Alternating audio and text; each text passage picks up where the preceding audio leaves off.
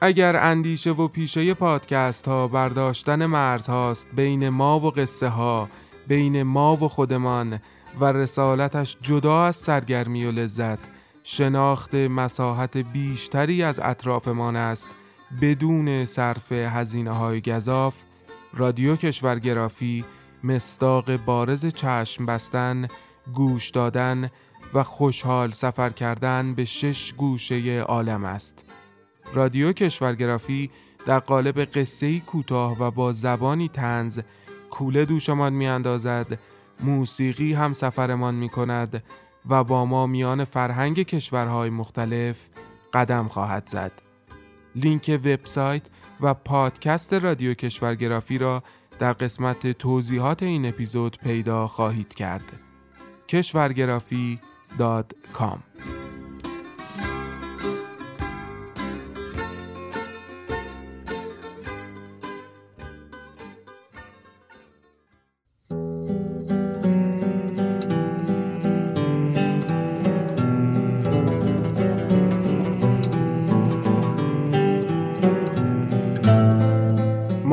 قصه ها هم دیگر را به یاد می سپاریم و از نو با همان قصه ها هم دیگر را به یاد می آوریم حالا یکی از ما قصهش را بلند می خاند تا به یادش آوریم.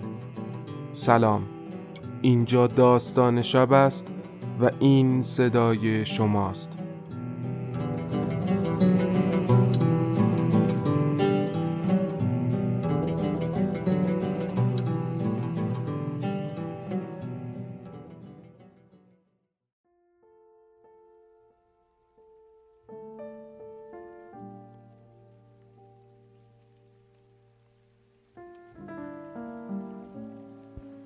داستان کوتاه خان به قلم و صدا و تدوین علی سمدی نژاد تقدیم حضورتون میشه.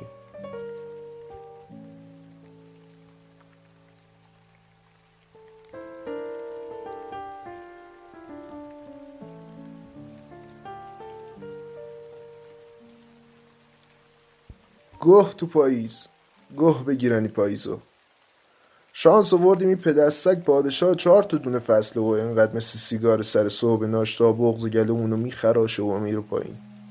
اگه پادشاه 365 روز سال بود با چه خاکی به سرمون میریختیم ناموسن. هر سال عاشق میشیم و بعد که زمستون و سوزم میاد می‌فهمیم این پاییزم برامون نریده بودن. من هشتاد تا پاییز دیدم علی هشتاد تا. هشتاد تا پاییز رو دیدم و هنوز گول این نارنجی های سرد و نامهربون و بی احساس رو می‌خورم دیگه کلماتم برای وصف پاییز نخنما شدن انقدر که واسه شعر و ترانه خوندن بعضی وقتا دوست دارم برم قطب جنوب زندگی کنم. پاییز ندارن راحتن خدا وکیلی نه کسی عاشق میشه نه چسنال کن دارن نه میشینن از مزایای برگای مزخرف و زرد تو خیابونا برات میگن. خلاصه که گو تو پاییز علی گو تو پاییز. یه چایی واسه خان میریزم و اونو به کزم قیز و آرامش دعوت می‌کنم. خان از نوادگان خوانین دوردست ترین روستاهای سرحده و با چند هکتار زمین آسیابونی که بهش رسیده عمری رو طی کرده و خودش میگه همه کار کردم و هیچی تو دلم نیست. اما خوب میشه فهمید که کور بودن اجاقش و اینکه یه بچه دورش نیست سر پیری یه نقطه دارک تو زندگیشه که همیشه سعی در کتمانش داره. اما زبون دلش و رفتارا و سکناتش حاکی از سوزنده بودن این داغ در دلشه. چند بار با زنش برای معالجه و زوج درمانی و این حرفا رفتن آلمان ولی موفق نشدن. یه بارم که ناامید و سرخورده از همه جا میرن نجف پابوس امیرالمؤمنین و یه سید عرب و به قول امروزی ها می‌کنن تو سفر بچه هوا به هوا میشه و میمیره. و بعد از اون تصمیم می‌گیرن چوغل و چرخ روزگار نذارن و دیگه هرگز فرزندی رو به سرپرستی قبول نمی‌کنن. زن خان چند سال پیش مرده و خانم از اونجا که تنها میشه به رجعت ابدی خاموش خانه سالخوردگان تن میده و این تقدیر همگانی هممون یعنی خانه سالمندان رو لبیک میگه و میاد اینجا خونه و زندگی و املاکش رو میفروشه و چند تا کتاب خونه می‌زنه و مابقی پولش رو یه پسنداز جاری بخور و نمیر می‌ذاره و پول این چند سال اقامتش تا گورو به خانه سالمندان نقدن پرداخت می‌کنه. خان همیشه میگه اون کتاب خونه ها که با پول املاک پدریم ساختن بچه های منن. اگه این قرم ساقا اینقدر کتاب شعر نیارن و اینقدر کتاب های خوب و بجین نکنن. واقعا هم پدر کتابخونه های هر ماه سر می‌زنه و کتابا رو بررسی می‌کنه و معمولا چند تا اخم و تخم به کتاب دارا می‌کنه که هیچ وقت جدی گرفته نمیشه. گاهی هم کتاب امانت می‌بره اما همیشه شعر می‌بره. حوصله رمان و این چیزها رو نداره. خوب که فکر می‌کنم می‌بینم اصلا نیازی هم نداره. واسه یه پیرمرد هشتاد ساله خوندن جان شیفته چه توفیری داره؟ چرا باید فرق شک دکارتی و شک گرایی جزم گرایانه رو بدونه؟ و یا چرا باید خودش رو اسیر گل محمد و یک مش قرم ساق دیگه بکنه در حالی که به منم نگاه می‌کنه؟ رعیت هایی که دوست دارن خودشون رو به خان بچسبونن تا به اسم و رسمی برسن. خان کل خونه های سرحد و شیرازش رو با کلیه اساسیهی توشون فروخت و کتابخونه زد. یکی دو تا سه تا. و از دار و ندارش حتی عکس دو نفره ای که با زنش تو صحن حرم آقا امام رضا گرفته بودن رو هم نیورد تنها چیزی که آورد یه تیکه پوست شیر بود که همیشه با آب و تاب داستان و مبارزش رو هر بار متفاوت تر از بار قبل تعریف می‌کنه و ما هم تظاهر می‌کنیم که پشمامون ریخته و باور کردیم. اما هر کی ندونه من می‌دونم که لاف می‌زنه. لاف می‌زنه درست مثل داستان پیشنهاد سفارتش از جانب شاه یا داستان حمایتش از خسروخان تو جریان شورش. مثل داستان فروغ فرخزاد که یه بار به آباد خونش میان و عاشق خان میشه و خان قبول نمی‌کنه و فروغ هر چی شعر داره تو هر چی دفتر هست و واسه خان گفته.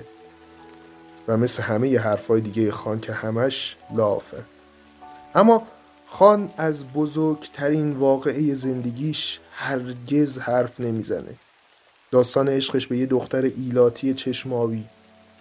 میگن خان یه زمان عاشق دختری زیبا میشه ولی چون خانواده دختر رعیت زاده بودن و از اون مهمتر کوری از یه سنی به بعد تو خانوادهشون قطعی بوده به دلیل ژنتیک پدرش رضایت نمیده و اون لج می‌کنه و میره عکس یه جفت چشم بد قواره رو رو سینه خودش خالکوبی می‌کنه.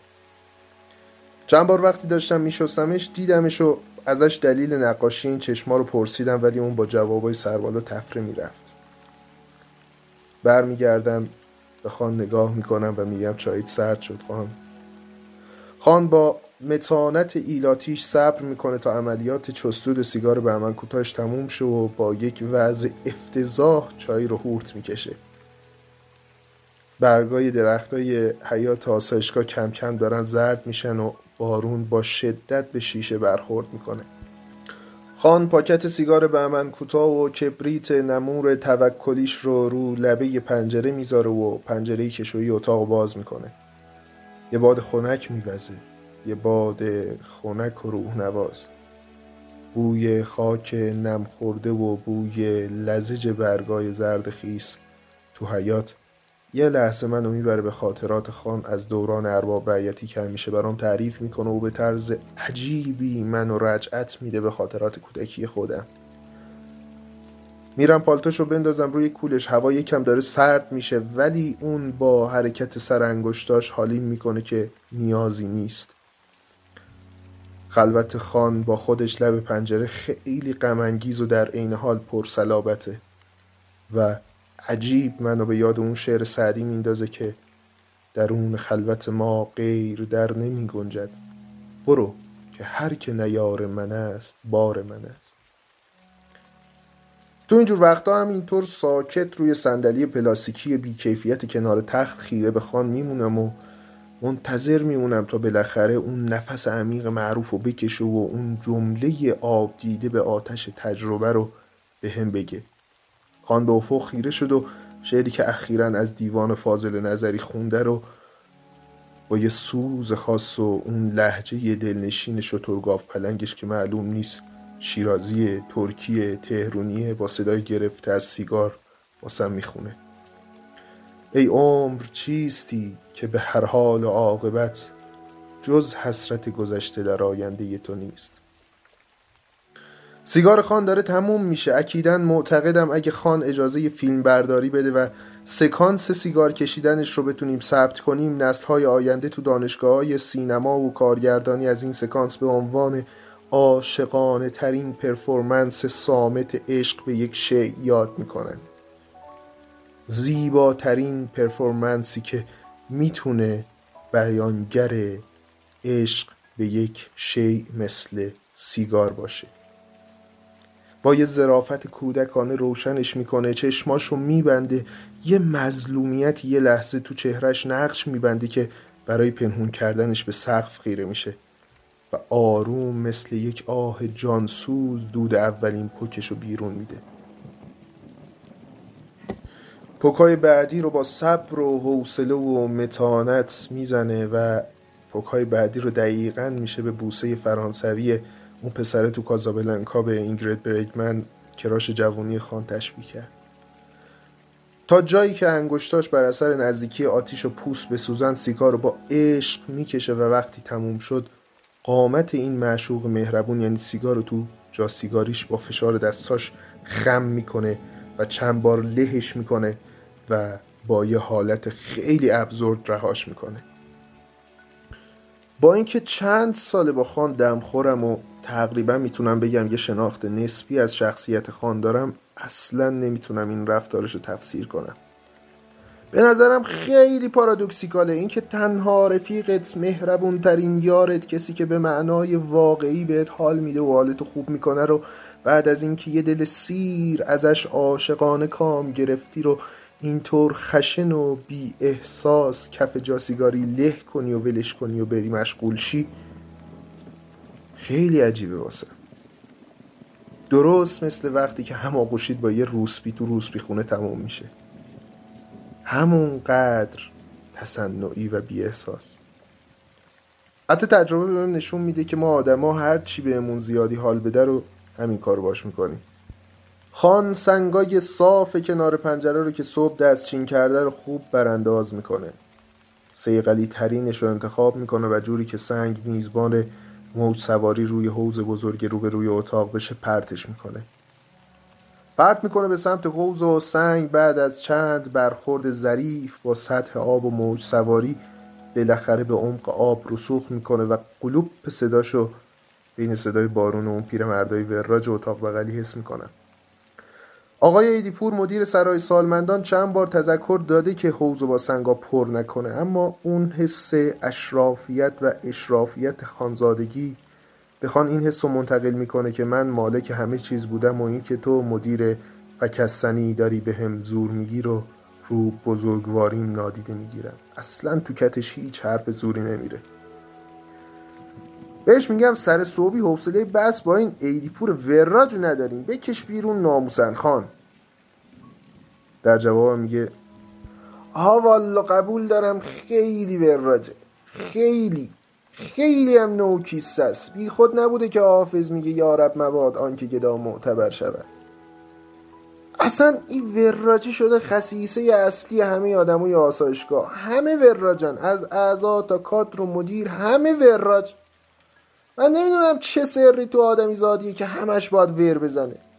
و با دو دقیقه دندون به جگر بیزو یه دقیقه تو چشاش نگاه کن ببین چی داره میگه. اصلا تو چشاش نگاه کن هیچی نگو. می باید حتما حرفی بزنیم یه آهنگی بذار گوش بدیم. شد خزانم بذار. شد خزان گلشن. آشنایی. بازم آتش به جان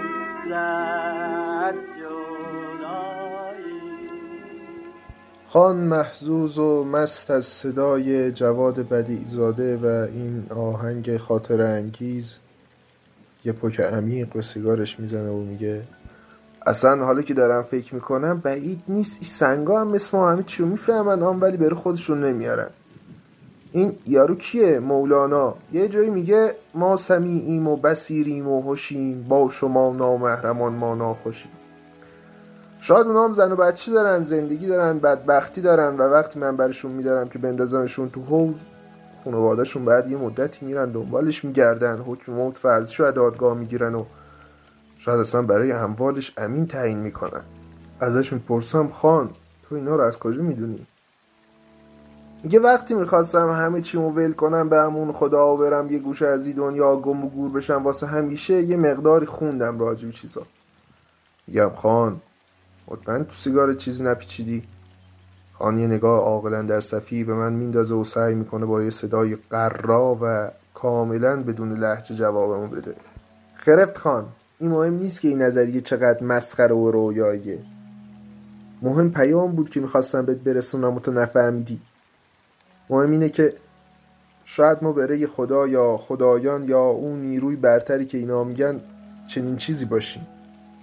شاید خدا از درک دردی که می‌کشیم عاجز باشه و فکر کنه ما دردی نداریم. پس همینطوری ولمون کرده به همون خدا بی این که بپرسه. شاید یه انسان درد می‌کشه. تحملی داره. خسته و ملول میشه. با عاشق میشه. جهان باش سر ناسازگاری برمیداری. حرفای خان حقیقتا تاثیر شدید و عجیبی رو من داشت و من حقیقتا به قصد اظهار فضل و تفاخر صدامو صاف می‌کنم و میگم پاییز همیشه همین بوده خان.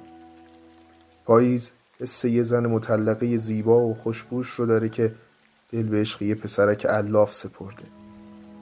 موهاشو کراتینه می‌کنه یه رژ پررنگ می‌زنه به لباش و کنار پنجره با بغز بافتنی زرد و نارنجی و سبز و به هم میبافه خان. زن تنهاست ولی خیلی دوست داره جوون باشه.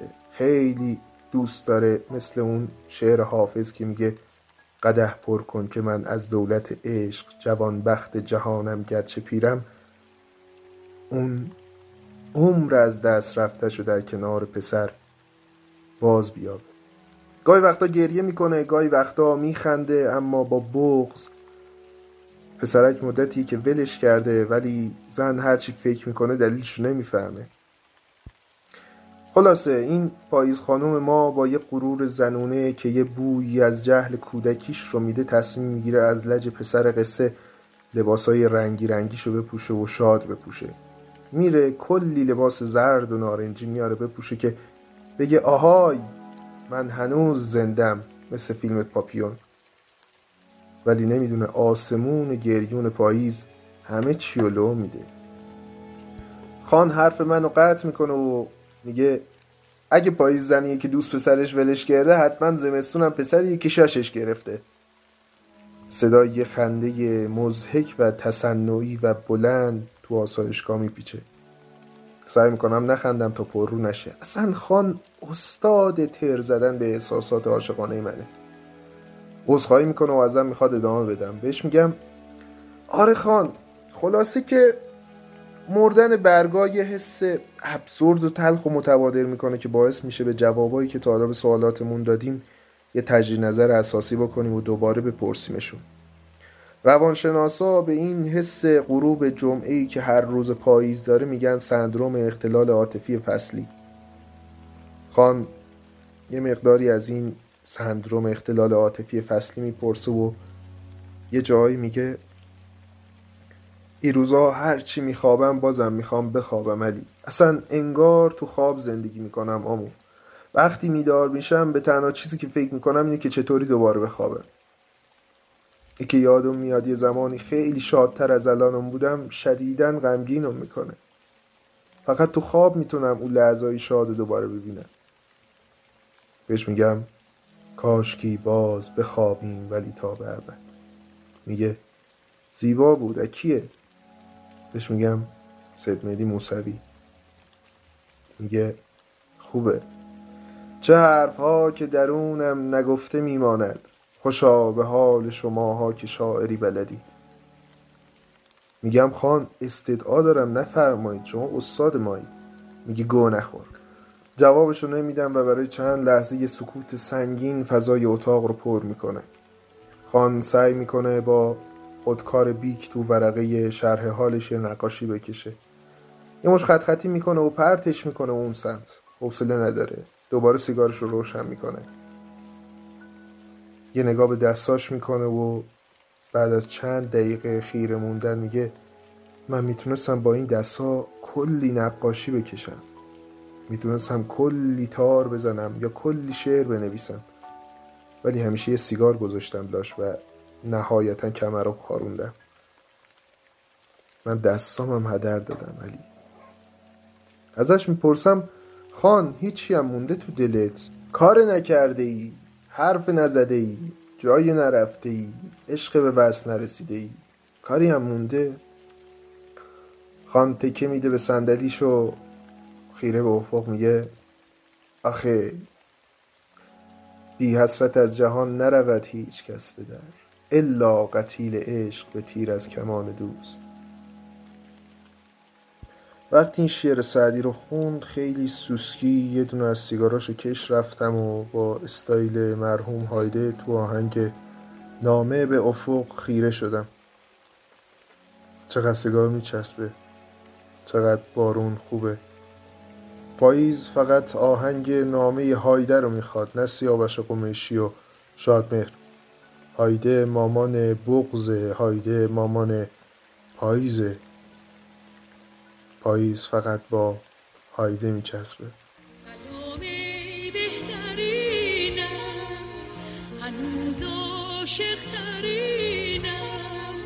اگر از دور دورم غم قلبم مونده با. اون خوابی که اسمش زندگی همون غم مونده با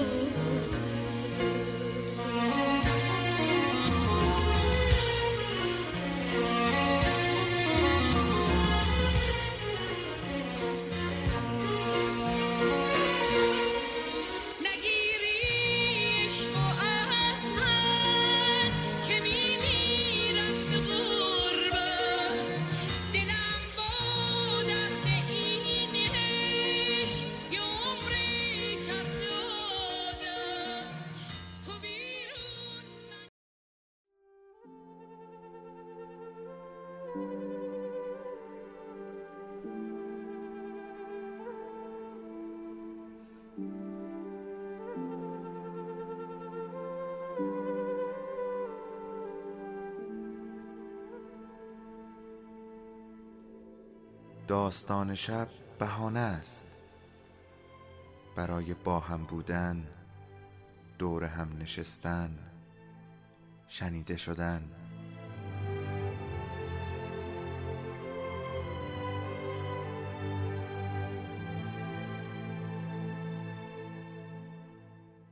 صدای افسانه ها رو میشنویم